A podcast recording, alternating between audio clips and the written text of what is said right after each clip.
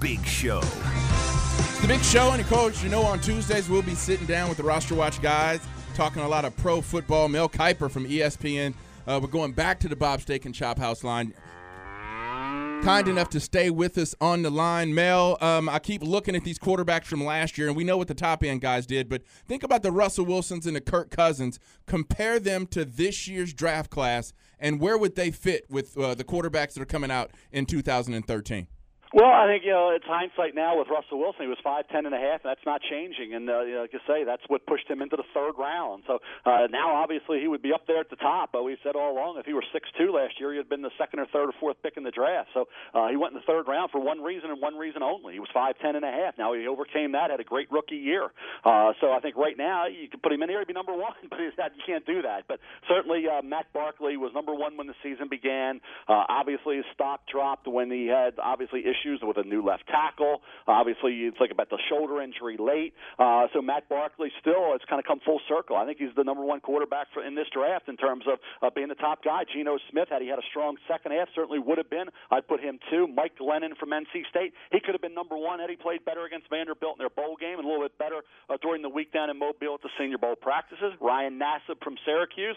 Doug Marrone's the Buffalo Bills head coach. They need a quarterback. Will they think about him late first by trading back into the late first round or take him early second? Then Tyler Wilson from Arkansas. He had the injury early on, lost his three receivers, had a different head coach. Bobby Petrino gone, so that affected Tyler Wilson. And of course, Tyler Bray coming out of Tennessee. I kind of wonder why. I mean, you go back to Tennessee, you would figure, but hey, Justin Hunter moved on, Patterson moved on, Rogers had to leave to go to Tennessee Tech. So I guess he figured, hey, I don't have the two receivers I had this year. I'll come out. We'll see how, how high he goes. Maybe second round, some think fourth round. So a lot of mixed opinion on the quarterbacks, but certainly nowhere near, not even worth talking about and discussing you know, how this compares to last year. It's like night and day. Yeah, one last year, one of the historically great classes, maybe the best ever. Uh, when it's all said and done, Mel Kiper with us. Let me ask you about the, the, the you mentioned Doug Marrone with the Bills, uh, Chip Kelly to Philadelphia. They'll play a role in this draft. We've seen the success of Jim Harbaugh, you know, knowing these college players and having a beat on Colin Kaepernick a little bit. Uh, give me your thought on Chip Kelly in the NFL, Doug Marrone, and how they'll do and how they'll handle their first draft they'll do well if they get a quarterback, and that's the bottom line. I think for Buffalo, you think about Ryan Fitzpatrick in a division with uh, Tom Brady. Uh, they had opportunities; they couldn't finish a few games early on, or the record would have been a lot different. Uh, you think about Philadelphia trying to figure out that whole quarterback scenario with Chip Kelly coming in, brings Dennis Dixon, who played for him at Oregon. You think about you know what they had with Nick Foles. So it's just finding the right quarterback. That's why you say if you can ever land and, and be fortunate enough to get that quarterback, and a lot of teams did this past year you're set. You know, for a long time, the Ravens with Joe Flacco, they know how set they are. He should have been in the Super Bowl two years ago, got to the Super Bowl and won it this year. Uh, he's got an incredible record, Flacco does, in the playoffs and on the road. So uh, when you get that kind of guy, whether you're the Ravens with Flacco or all these teams with these great young quarterbacks, you're set. That's why Kansas City, Jacksonville's still trying to figure out whether they have the right quarterback. Oakland, they don't know moving forward after Carson Palmer what they have with Terrell Pryor.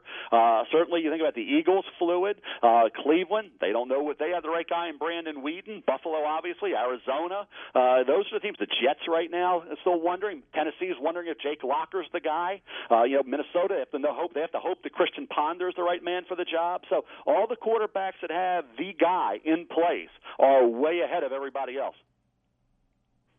Well, Mel, that's actually the the quarter the quarterbacks in this draft. I think it's actually an interesting topic because I believe they act while it's not top heavy. There are they all have some very interesting traits and qualities that make them potential really nice middle round values in in this draft to teams that uh, are looking to at least build some depth at the quarterback position.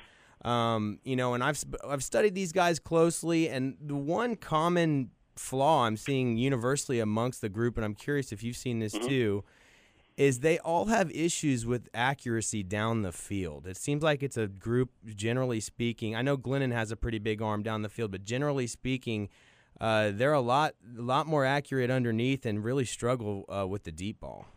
Well, I think some of that has to do with obviously Glennon had more drops against him than any quarterback in college football. Nassib would probably be second in that area with a lot of drops uh, by his receivers at Syracuse. So not getting a lot of help. Offensive line breakdowns impact that. Getting pressure. Obviously, when there's somebody in your face, your accuracy, whether it's intermediate or deep, you know, wanes a lot. You know, certainly, and you saw that with a lot of these quarterbacks this year. Look at Landry Jones. A couple of years ago, Landry Jones at Oklahoma, people said was the next Sam Bradford. Uh, now he's lucky. He's going to be fortunate to be a third or fourth round pick.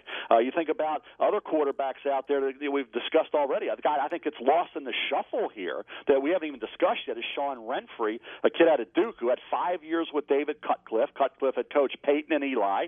Uh, certainly a great quarterback maker uh, and a mentor of the quarterbacks, and certainly at Duke for the take them to a first their first bowl game since 1994. Renfree has the size, he has the arm, he has the the smarts uh, to be a guy that goes maybe fourth, fifth round. It can maybe get the job done like a Matt Hasselbeck did and a Matt Schaub did, who were overlooked when they came out in the draft. So uh, I look at a guy like Renfree and say, hey, uh, don't sleep on him. I mean, if somebody takes him in the fourth or fifth round, they may have a guy at the quarterback position who can outdo uh, some of these other quarterbacks that go in the first and second round. Mel, let me uh, let me ask you on your way out. Uh, I know just a few seconds. Do you? There's a, always been a label attached in, in some cases with this Texas uh, Longhorn team. Uh, people want to bring up the word soft. People want to bring up the term uh, that the guys are, are not strong of strong of will. Uh, have you seen any of that? Is that a myopic view from inside of Austin, or is that a trait that you might be able to see in the general manager war rooms around the NFL?